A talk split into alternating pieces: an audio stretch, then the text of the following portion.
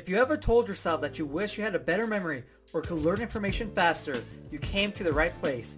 This is the Memory Talk Podcast.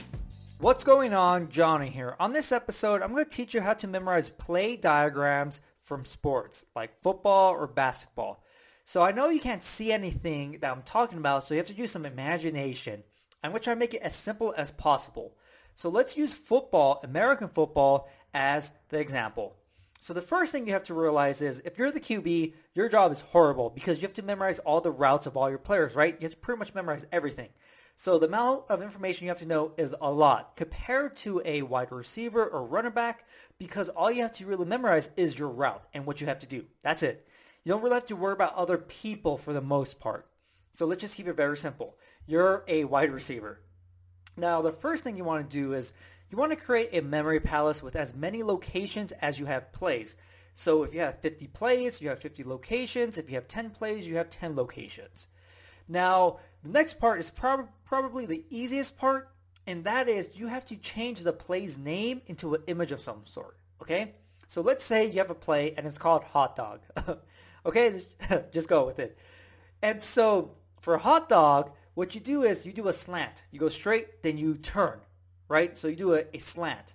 Now, what you have to do is you have to create an image for your route for what you do because I guess if you're a wide receiver, you could either run a route or you could block, right? So you have to create an image. Now, for me, a slant kind of looks like a hockey stick, right? Because it goes straight, then it curves a little bit. So maybe the laundry room is the first location. So I see a hot dog there, and I start to smack the hot dog around with this hockey stick or maybe I'm juggling the hot dog on the hockey stick, something like that. All right.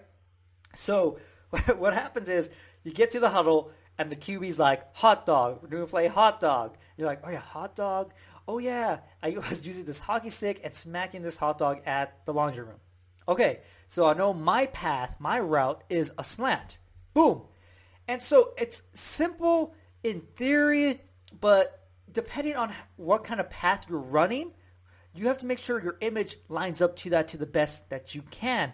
Because you gotta remember, this is a sport. There's a physical aspect of it.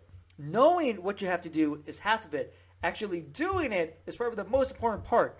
And so when you're actually doing the play, that drills into your memory how to execute the play time and time again.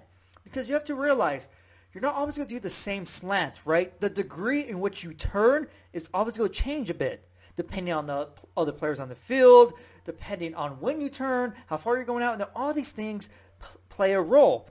So what's important when memorizing a play diagram is not getting it exactly, getting your protractor out to measure the degree, like, oh, this is 57 degrees have to slant. Okay, write that down. Memory palace. No, that doesn't really matter.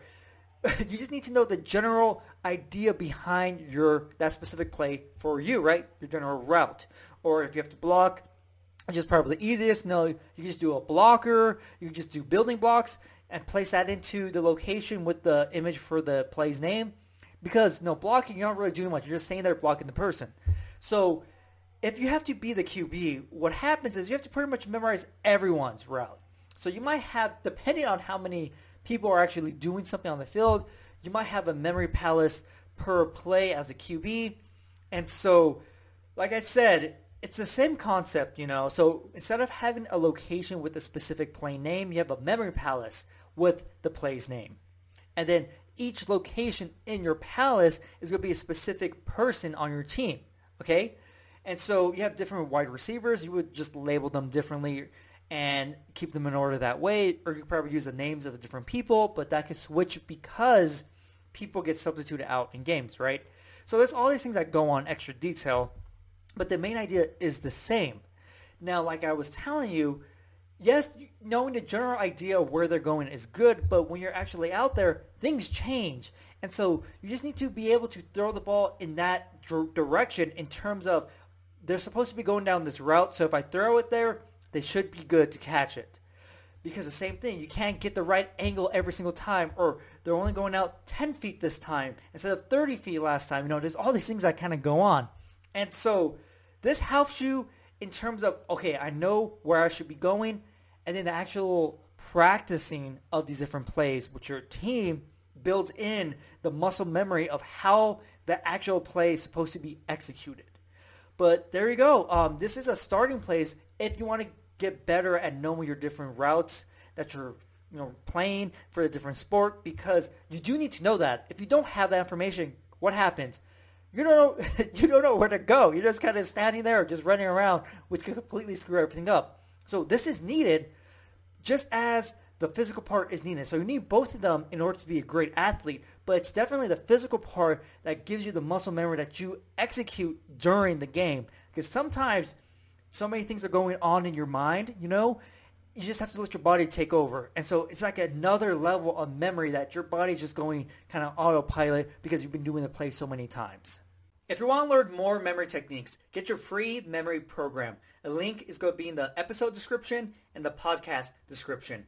Also, if you haven't subscribed to my podcast yet, subscribe, share it with everyone, and if you have a minute, I would greatly appreciate it if you left me a review. Hopefully, you enjoyed this episode, and I'll see you next time.